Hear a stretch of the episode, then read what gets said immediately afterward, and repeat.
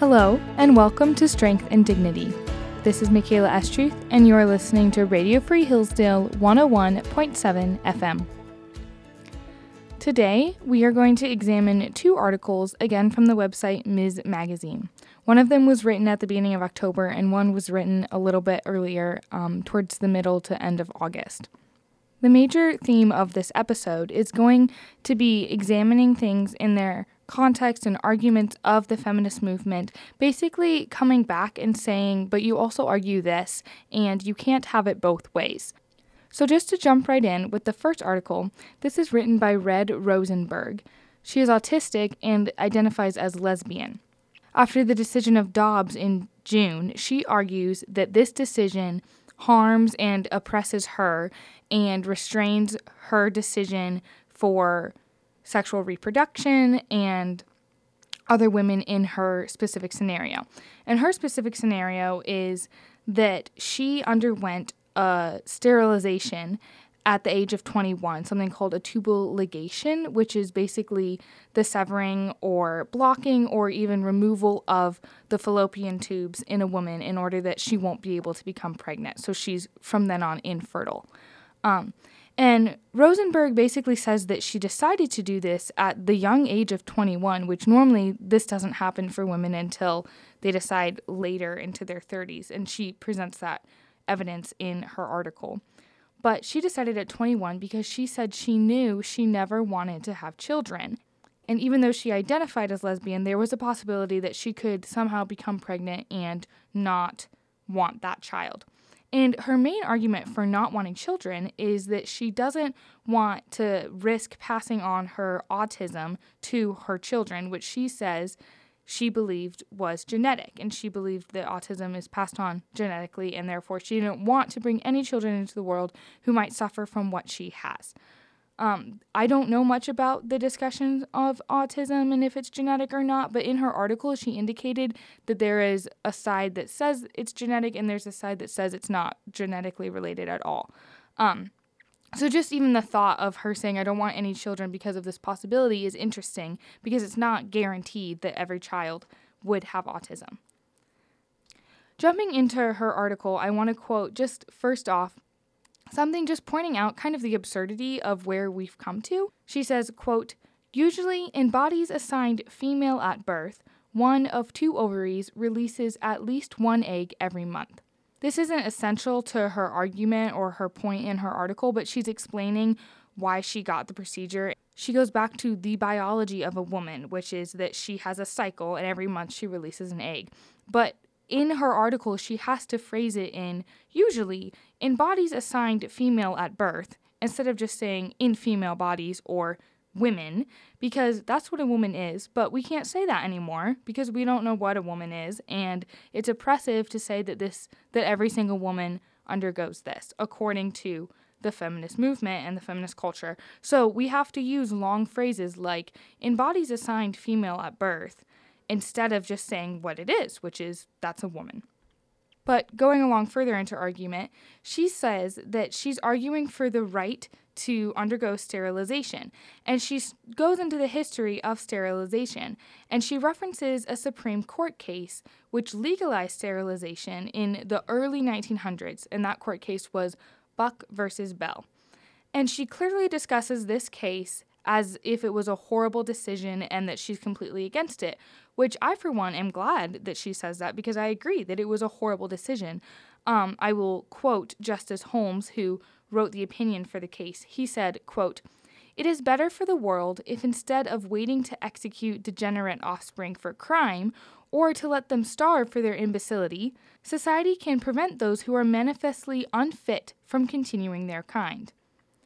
So basically, the argument is that instead of allowing children to come into the world who may live oppressive lives or grow up and do horrible crimes, we should just rob them of the right of life from the beginning. Um, and that shows you the innate argument of sterilization and abortion, which actually links back to Darwin's theory of survival of the fittest. Basically, we're going to groom our kind and get rid of all of these weaklings who don't even deserve a right or a chance of survival. So, as I said, Rosenberg was against this decision, and she actually used that quote by Justice Holmes to show just how horrible this decision is. So, I'm glad that she's against it. But then she goes on and she says, quote, in the wake of that decision, over 70,000 people, most of them impoverished people of color, were forcibly sterilized between 1907 and 1945 as a result of the federal government's pro eugenic sterilization regulations.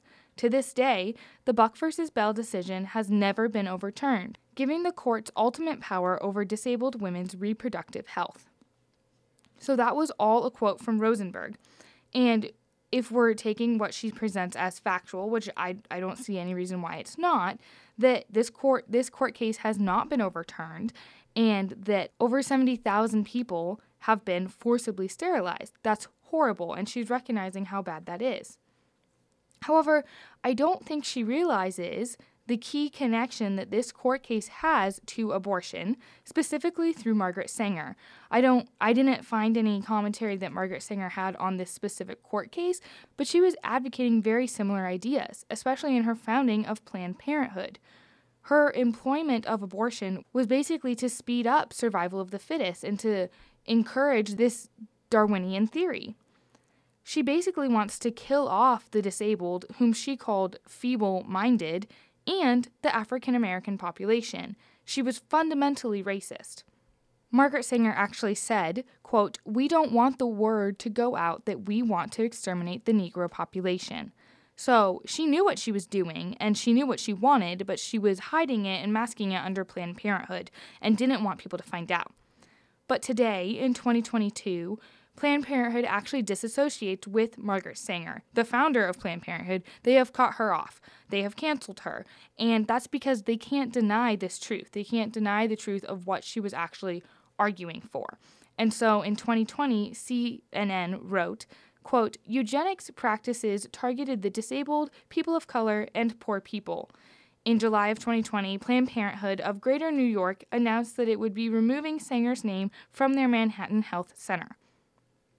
So sadly, Rosenberg condemned this court case, Buck versus Bell, but doesn't realize that it was the foundation of Planned Parenthood through Margaret Sanger. Even though Planned Parenthood has canceled Margaret Sanger, they can't deny the fact that that was the origin of their founding. And Rosenberg ends with this quote, Being pro choice doesn't just mean supporting the right to abortion for cisgendered, able bodied, neurotypical women. Pro choice also includes disabled women in our choice of reproductive health care. The overturn of Roe v. Wade has taken that away, and it's only likely to get worse. So, just to summarize, she attacks the court case that basically promoted the fundamentals of abortion and the founding of Planned Parenthood through eugenics and sterilization.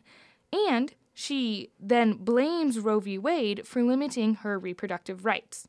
So, she she's attacking two court cases which are basically doing opposite things because Buck versus Bell promoted sterilization and abortion and the overturn of Roe v. Wade in Dobbs is forbidding abortion, but not really. It's actually just returning abortion decisions to the state. It's not actually making it illegal. It's up to the states now.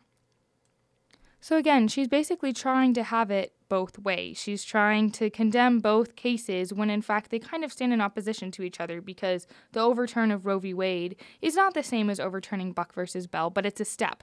The Dobbs decision in June is a step to maybe overturning Buck versus Bell. And yet she sees it as oppressing herself. So, the second article that I want to talk about is focuses more, it, it, connects to this idea of oppression and especially focusing on the disabled, but it also has ideas of the socialist push of feminism, um, hiding behind a face of compassion. So, the writer, she is a disability justice activist and performance artist. Bear with me as I try to pronounce her name correctly, it's very long. Leah Lakshmi Piepzna-Samarasinha. Ms. Magazine writes that she knows it's possible for society to, quote, become more equitable. They envision a future in which people, quote, are free to be regardless of their ability to fit into capitalist institutions, end quote. So, this article, even though it doesn't really address it or say it outrightly is coming from a socialist perspective, basically saying capitalism is oppressive. And it then goes into this author's story and especially her latest book, which is The Future is Disabled Prophecies, Love Notes, and Mourning Songs. Um, and it is talking about her story and saying like look at how oppressive this is and don't we need a change specifically a social change which is the idea of socialism socialism is saying this is unfair this is oppressive we need equality more actually called equity and um, pushing for a leveling of the playing field basically so, quoting the magazine, it says that her book, The Future is Disabled, quote, lays out a bare bones agenda for what is needed to make the U.S. more socially just affordable, available, and accessible housing, healthcare, and pharmaceuticals, a universal basic income for all residents, free, high quality public education programs, and the elimination of punitive policing. So, again, what I was just saying is this idea of pushing for all of these social changes and a leveling of the playing field. However, what ends up happening, as we've seen throughout history with countries that have gone socialist, is that basically everyone just becomes poor and that there is there becomes a rise of power and eventually a totalitarian state rises and oppresses everyone else underneath. We're reducing people, robbing people of individual work and identity, and making everyone the same. So I just want to emphasize before I go further, because as you get into the article, you're going to hear some hard things about her story, and I don't want to come across as hateful or merciless. Um, in fact, she's she's talking from I believe if I'm understanding her story correctly, she suffered from COVID, and somehow that sickness created some sort of disability in her. If that's not correct, then she was disabled before, and COVID made it worse. Um, they, she doesn't go a whole lot into her disability, but she says that she's disabled. And I just want to make it clear out front my eldest brother is actually profoundly disabled. He was born with cerebral palsy and was not, doctors said he wasn't going to survive the night, and yet he's 26 years old today. Um, and so I would just like to say that I, I've seen firsthand uh, what disabilities do and how they affect our daily lives but the way he expresses joy and love is so clear, and he doesn't feel oppressed, or I don't believe he would speak out and say that everyone needs to be treated like he is, or the playing fields to be leveled because of his disability. So I just want to come from that perspective so that I don't sound harsh as I kind of push back against some of her arguments. I will say that it's ironic that she's writing this article because, especially in June, when people were responding to Dobbs, they were saying, well, what happens if the baby is disabled or is going to be born into a poor home? And they don't realize what they're saying, but they're basically saying, isn't it better to end this person's life and instead of bringing them into a world where they're going to be disabled or hated or poor or the odds are against them, basically? And let me just re-emphasize or remind you that that language that I was hearing and seeing all over social media in June is the language of the court case Buck versus Bell. It's, well, these people are going to live horrible lives anyway, so we might as well just rob them of the right to life, anyways. That is the point of Buck versus Bell, and that is the point of Planned Parenthood and abortion. So, in this article, it's basically an interview and it's the journalist asking questions and then this woman responding. And so, one thing she answers is about independence. And she says, quote, I would call it autonomy more than independence. Being able to control your life, your choices, what clothes you put on, who you have sex with. That is her idea of independence. And again, it goes back to what is feminism pushing for? It's pushing for autonomy, especially the second wave feminist movement in the 1960s, as we've talked earlier, was pushing for sexual autonomy. But sadly, this isn't how the world works, especially if you understand it from a Christian perspective. And we, we live in a world created by a God, and He has set up a specific order. So even if you think you're living an independent life and you're you have free autonomy, that's not true because you're ultimately held responsible to God. And honestly, it was quite sad to read her response. The interviewer asked her uh, what brings her joy and how can we be bringing more joy to disabled people. And I won't quote everything she says. If you're interested, you can find it on the website. But she goes into very worldly descriptions of things that bring her satisfaction and joy, such as uh, just various life pleasures like makeup, food, sexual autonomy, parties, drinking, all of the things that are very temporary and actually don't bring joy. In fact, I wanted to end just reading Galatians 5 16 to 24. It's a long passage, but just bear with me and follow along because I believe it speaks directly to this. Paul says, But I say, walk by the Spirit, and do not gratify the desires of the flesh. For the desires of the flesh are against the Spirit, and the desires of the Spirit are against the flesh. For these are opposed to each other, to prevent you from doing what you would. But if you are led by the Spirit, you are not under the law. Now the works of the flesh are plain fornication, impurity, licentiousness, idolatry, sorcery, enmity, strife, jealousy, anger, selfishness, dissension, party spirit, envy, drunkenness, carousing, and the like. I warn you, as I warned you before, that those who do such things shall not inherit the kingdom of God. But the fruit of the Spirit is love, joy, peace, patience, kindness, goodness, faithfulness, gentleness, self control. Against such things there is no law. And those who belong to Christ Jesus have crucified the flesh with its passions and desires. So I just want to reiterate that I'm not condemning her and I'm not trying to shame her even in in where she finds joy, but I'm trying to encourage her and others that that joy is not ultimate joy and it's not true happiness. It's temporary and it honestly is driving you down a path of destruction. To yourself, you're going to become so consumed, but you you're not truly happy and I think if you really examine your life, you would realize that. Um, but let me just come across and remind us that as she's saying that we should be caring for the disabled, maybe not through this promotion of a socialist reform movement or um, equal programs or things like that.